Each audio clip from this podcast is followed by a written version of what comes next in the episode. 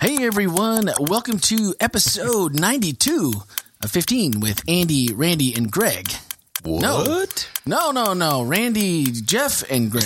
Andy's not go. here. I can't keep track of who's here and who's not here. We were also going to give you a forecast of the possibility of Andy showing up today, and right, before, and if we hadn't had technical problems, we would have went with that. Yeah. Uh, but he was a little late. But uh, Greg was nice enough to fill in for us. So, welcome to ArtFest twenty eighteen here at the podcast. Mm, or, that feels good. Uh, yeah, or as we like to call it, Lessons from Rembrandt. It's mm. a new two-part series that began this past weekend. In the spirit of dispelling myths, folklore, and painting a clearer picture, if you will, of our subject's subject, did you know that prior to sixteen thirty-three, Jeff, Rembrandt was originally spelled without the D? No, I did not know that. Yeah, yeah, he changed it. Well, way to go. Wonder why I did that. I don't know. It's those artistic types. Yeah. Yeah. Rembrandt was his first name, not his surname. You right. probably knew right. that. I did know that. His full name was Rembrandt Harmenszoon Van Rijn. Or Van Rijn? Van Rijn. Van Rijn, something yeah. like that, yeah. His favorite food was bread and cheese or pickled herring. And I'm like, wait a minute, you had me at bread and cheese, but pickled herring? Mercy. Yeah. His life work is comprised of three hundred seventeen known paintings, two hundred eighty-five etchings, and more than one hundred drawings. And apparently ninety of those one hundred were original selfies. Yeah. Self-portraits. Yeah, he did a lot of that. Back in his day. And that was not uncommon. Trendsetter. Yeah, no, it wasn't. He wasn't the first to do it, I'm sure. Yeah. Uh, he was declared bankrupt in sixteen fifty-six and died penniless three years later in sixteen sixty-nine. Is that even worth saying? I mean, he was an artist. Well, I, well, yeah, you almost should have uh, figured that part out. But on July fifteenth uh, of this year, two thousand eighteen, he would have been four hundred twelve mm. this July fifteenth. Mm. So happy pre-birthday to Rembrandt. Rembrandt. But the reason I just brought those up was, especially the bankruptcy and some of these other oddities, was sometimes we look at a person like Rembrandt and you think, well, all right, you know, we're gonna we're gonna talk about him because he's this super mm-hmm. talented and successful person, and man, wouldn't it be great to be like Rembrandt? And we're talking about casting out fear, and so, you know, even back then, I'm sure that nobody looked at being bankrupt and penniless and was like, hey, this is awesome. I, you know, I am super talented, but I have zero dollars. And he had to sell his wife's grave plot, of all things, mm-hmm. uh, to try to survive that last three years. And his son, pre, you know, uh, died before he did. Yeah, that didn't, never made any sense to me. Why did he sell his wife's? Yeah, I don't know what the value. Because he, you know, you'd think. What was the value there? I'm not sure. Well, I guess maybe. I don't, I don't just know. The spot, or maybe the, the actual real estate that but, it was on. But, you know, we always look at other people and see the glass half full and maybe ourselves half empty. Yeah, we don't ever know, you know, all the legacy and those kind of things. Um, his painting, actually, um, he was the very first painter in history to have a painting go auctioned off for more than a million dollars. Yeah, his last one was nineteen point eight million euros. Mm-hmm. Was uh, a portrait of... The lady, my lady, old lady yeah, portrait, something like that. It was mm-hmm. uh, not that long my ago. My old lady. My old lady. That's what it was. Yeah. Mm-hmm. nineteen point eight million euros. All of this part of we've been talking about a perfection and excellence the last week with the Olympic series. And in your synopsis, you said the Bible says that perfect love casts out all fear. Yet we have therapists, self-help books, relaxation techniques, even personal rituals, all to help us live with the fears that sometimes seem to paralyze us. And God never wanted us to live in fear. That's why he used so many analogies of himself as being the way, the light, and the good shepherd. But all this to sort of help us, but it doesn't seem like we're very good at allowing him to do that, because those opening sentences in that in that paragraph are really a blueprint of promises, really, that God has given to everyone, not just Christians, to, to everyone. But why don't more of us live like we truly believe that that's true? I mean, why don't we, why doesn't this show up more in our lives? It just doesn't seem to add up. You know, I was looking up for the sermon, actually. I was looking how many, there's a top one hundred, a top one hundred uh, fears. Oh, no. It's like, it's like I'm thinking, a top, first of all, I'd think that there's that many phobias that are already registered. Sure, sure. But they made a top one hundred. So, so, so this is only the top one hundred you should yeah. really be worried about. Um, and, and what I was do, number one? Top one was the, uh, I think, you know, don't even remember. Claustrophobia? I, no, think that's, it, I think that's mine. Is it? Yeah. I, th- I hate small spaces. Um, it was either claustrophobia or uh, arachnophobia. No. Um, Gregophobia. Um, I think, I, think it was, I think it was claustro- claustrophobia was one of the. It has to be large, one of the top large, ones. Top ones, yeah. agoraphobia, probably. I'm yeah. one of the. Oof. Anyway, the thing about it is, I think a lot of times um, when you when you read that text, perfect love, you know, in John, First John, um, I think Jesus was trying to help us see, much like this, this painting. You know, he would like us to see us transfer uh, what we always worry about and what our anxieties get so we get so caught up in. He. He wants us to transfer that to him, so, much much like what the paint the painter did, and what Mark does, where he says, you, you know, you see it very very real in Mark, where you see they're terrified at the storm. They don't they don't even use the the word um, in the same word that they use for fear at the very end of the the verse, where he says, and then they were terrified yeah. of Jesus, and and of, and of course the other translate uh, the other writers, Matthew and Luke. Uh, they clarify it by, and they were awestruck and fearful, you know, okay. at the same time. But um, I think that's the point that Jesus is trying to say. Hey, look, if if you and I are in a relationship, there's some things you don't have to you don't have to fear. And even John mentions, you know, you know, he starts naming the fears, you know, yeah. fear of the judgment, yeah. you know, and, and so he starts claiming, you know, a lot of people live in fear of, of losing their life, and those kind of fears, Jesus said, stop putting those down. There was three basic fears. Three basic fears are non-existence, the fact that I would, you know, that I would lose, uh, you know, any existence in life, purpose, I would lose any meaning, okay. uh, the idea that I my life didn't have meaning. And then fear of autonomy, hmm. that I'm that I lose control. So those are the three basic fears. And when you really put it right down to it, when you f- fall in love, when you when you fall in love, all of a sudden life has meaning. Yeah, when, you know when you when you fall in love, I you know I, I I'm I have meaning for my life. I have existence. I have, and you feel like you're in control finally of your emotions. So you know, kind of look at that from the standpoint of now really truly understanding what love is all about. When God says this is perfect love, it does banish those. It, it's hard for those fears to live in that environment. What you just mentioned about the disciples who are there and they're going like, hey. Where's Jesus, right? Like mm-hmm. we're drowning. The shore's not in sight. This this storm looks catastrophic. We're all going to die. Where's Jesus? And I mean, I'm not speaking for anyone other than me here, but I still find myself asking that same question of myself more than I'd like to think that I do. Can we really grow past the disciples' example of this? I, or am I do? Well, or, Greg, is, is that be. possible? I think it's all about self-preservation. That's what they were about. Yeah. It was like, where's Jesus? Because I'm dying.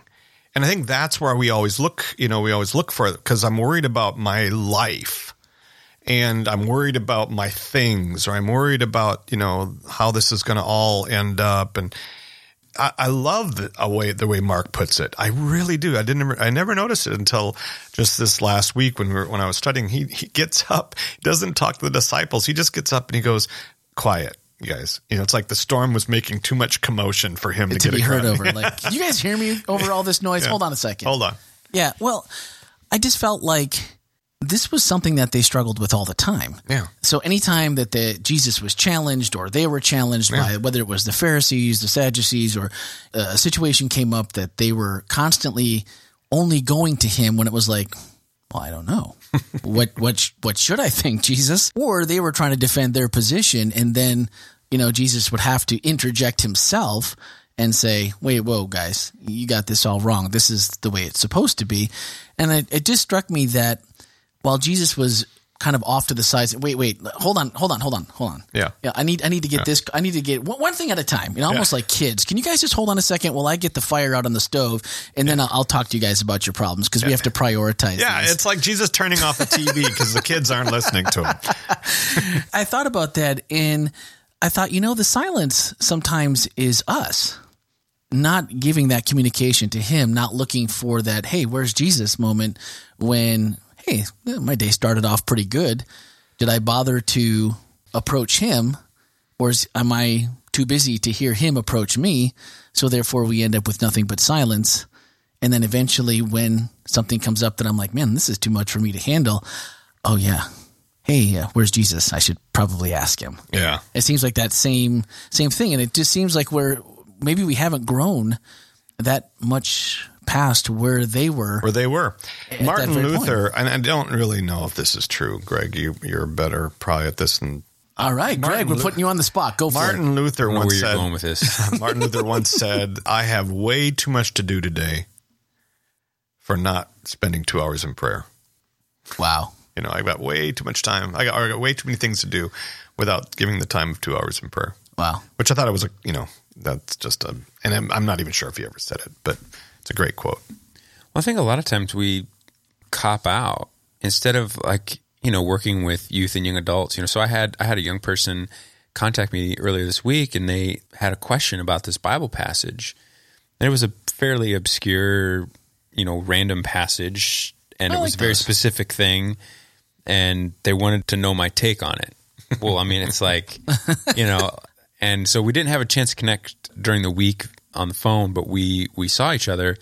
And so I asked, and so they started explaining the story and, and they were, you know, really perplexed. And then I said, well, what do you think? You know, like, like before I even answered, I sure. was just like, what do you think? And like, they came back and just said this like really sound, pretty deep theological, like explanation of like this passage and how it related to the situation that they were dealing with. And, you know, it was just so funny because it's like, they didn't, they didn't need me, right? Like they looked to me as like a spiritual guide and a spiritual leader. They were able to figure it out, you know, on their own. And not that I didn't want to be there sure, to like yeah. help them do it. And I mean, that's, that's part of what it was, was this conversation. And I think a lot of times like we do that with God, you know, we're just like, oh, pff, you know, I don't know. We just kind of toss up our hands when the reality is like, we do need to spend that time with him. Sure. But when our, when our time with him becomes more about getting answers than it does about just being with him and in his presence, like, I think, you know, it comes back to the whole thing about treating God like a, a genie or, you know, some type right. of vending machine, a cosmic vending machine. And, and to be able to have the relationship with him. And I mean, just like Abraham, you know, God told him go yeah. from, from, you know, looking at the plane, three hundred sixty degrees, but he didn't tell him where. And so, you know, God was with him wherever he was going to go. And Abraham had that faith to know that God was going to be with him, you know, regardless of where he went, and that he'd given him a brain to make solid decisions. And I think we would do well to do that more often, and we don't. I mean, the reality is like, you know, so we're sure. looking at the disciples saying, how could they not get it? But the yeah. reality is, is that in twenty eighteen, eighteen I do so many things where I'm just like, you know, like I look back, I'm sure in six months and I'll say, how did I not get it? And yet, you know, the, we're like, oh, well, you know, the disciples had Jesus. So it's like, not only do we have Jesus now, but we have, you know, the stories of Jesus with the disciples and thousands of years of, you know, God interacting with his people. And yet, and the Holy I'm Spirit. still, exactly. And I'm still just like, oh, well, I don't know. I don't know. I missed that one. Uh, well, the some one things th- never change, I guess. Unfortunately.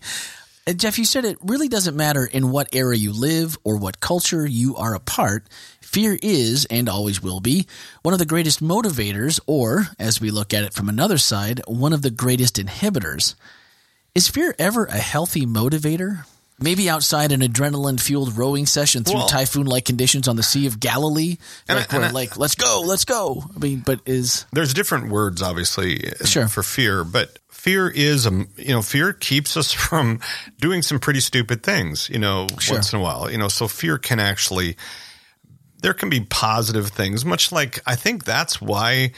You know, Jesus said to the disciples, he said, hey, don't fear these guys, fear this person. Yeah. You know, use this fear, make it healthy fear and, you know, in awe of God. And we always put phobias in that fear. It's a paralyzing thing that happens to us sometimes when we get to the point of not being able to handle or manage our fear. So I think God never wants us to be at a point where we are in We're not in control.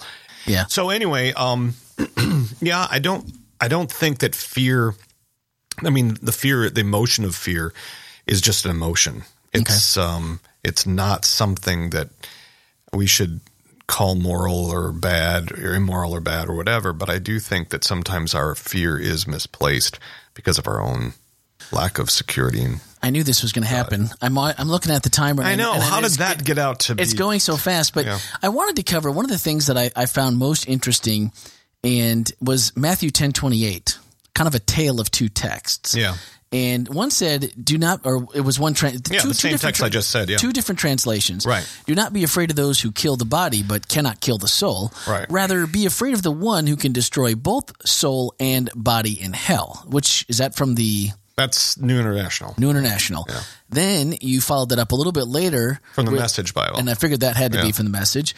Don't be bluffed into silence by the threats of bullies. There's nothing they can do to your soul, your core being. Save your fear for God, who holds your entire life, body and soul in his hands. And so many of us grew up with that first translation and the story that you told about the evangelist coming to your school. I think we, yeah. uh, many of us had that. And also those outside of our circle of Christianity, I think also have heard, maybe not that verse per se, but that's the image they have of Christians think everyone's going to hell. Well, if I'm going to hell anyway, I may as well have a good. I mean, you know, you may as well be in the front well car. Go in the, a handbasket. That's right. You may as well go in the front car of the roller coaster. Exactly. You know, get there quicker and have more fun. How do we embrace this appropriately and biblically? Because there's someone, there's some people that will say to that, "Well, you, you can't use the Message. That's that. I mean, that's that's just like watering down the whole Bible. That's just someone's interpretation." But well, I think it says the same thing. I it, the reason I wanted to read it from. From the Message Bibles, because a lot of times people think save your fear for the devil yeah. because they interpret that as fear the devil who right. has control over your your eternity, so to speak. And that's not what Jesus was saying at all. And that's why the Message Bible clears that clears up, that up right. which I think is good. But I do also think that there is this there's this idea, and I'll try to go quickly, that we're we're like hot potatoes. Yeah. And, uh, you know, who's ever holding on to us last is where we end up. And, yeah. you know, that's that whole scenario of where I'm above line, below the line. And Jesus wanted us to, I think he truly wanted us to say, hey, understand. And I, and somebody after the church service gave me this illustration, which I thought was brilliant. It's like holding, you know, the first time when you, when you have a child, I remember my firstborn being born, and you hold this life in your hand, and it's beautiful and it's warm and it's wonderful and it's just great. But it's also terrifying to think that that is a life that you have. And I do think it's those those emotions, those polarity of emotions that that Jesus is saying, hey, and that's what Paul says, work out your own salvation with fear and trembling. He's not saying that you should live in a right. in a in a phobic anxiety, you know, constant no anxiety, anxiety yeah. but he is saying, hey, place your fear in the right place. Right. And uh, and look at it with awe, but also a high degree of respect for what what's there. For what's there. Yeah. So much good stuff here this week, and uh, unfortunately— We're out of time. We are out of yeah. time. But I do was- just want to say, I think it's sad that Rembrandt, as an artist, was not— like, he wasn't able to pay for himself as an artist, and four hundred years later, it seems like not much has changed. Yeah, not much I changes. respect the arts. I know my earlier comment oh, didn't seem like it, point. but, yeah. Yeah. but Always it's it's— disappointing. I bet the arts I, enrich our lives in so many ways. I bet he'd have rocked Patreon, though. I'm yeah. just saying. Anyway, we're, we're past your time, but one of our F H C takeaways from this past week asked, what types of fears in your life usually turn your focus towards external distractions or internal obsessions? Sharing your journey through the lens of your struggles and fear is a unique but personal experience, and it's an incredible way for you to share to for someone else who may need to hear that, you know what? There are other people that share my same struggles. What fears and victories could you or would you share? You can do that, of course, in the F H C mobile app. And finally, our thoughts from Jeff's closing was, he said, as you see the sails ripping and the mast tipping, it's a symbolic reminder to us that God no longer resides in some temple up on a mountain or in a far-off palace in the sky. He resides in your and my heart. You are his temple to the world. Everywhere you go, you bring God's kingdom with you. When your eyes are on him, his light banishes fear, and that focus brings about faith and just that much more light to the darkness of the world. Pretty cool thought when you actually think about it. Upcoming this week will be the second installment of this series. Yep. And is it you it's, or Andy? It's Andy this oh, week. Oh, it's Andy. And what and are we looking uh, at? Banishing, it's uh, Releasing Guilt, Lessons from Rembrandt, second part. Um, it's the, the very last biblical scene that Rembrandt painted, and is one of his very last uh, paintings, period. Yeah. Okay. Well, you're not going to want to miss that. And next Wednesday, stay tuned for episode ninety-three. So thanks for listening, and we'll talk again next week.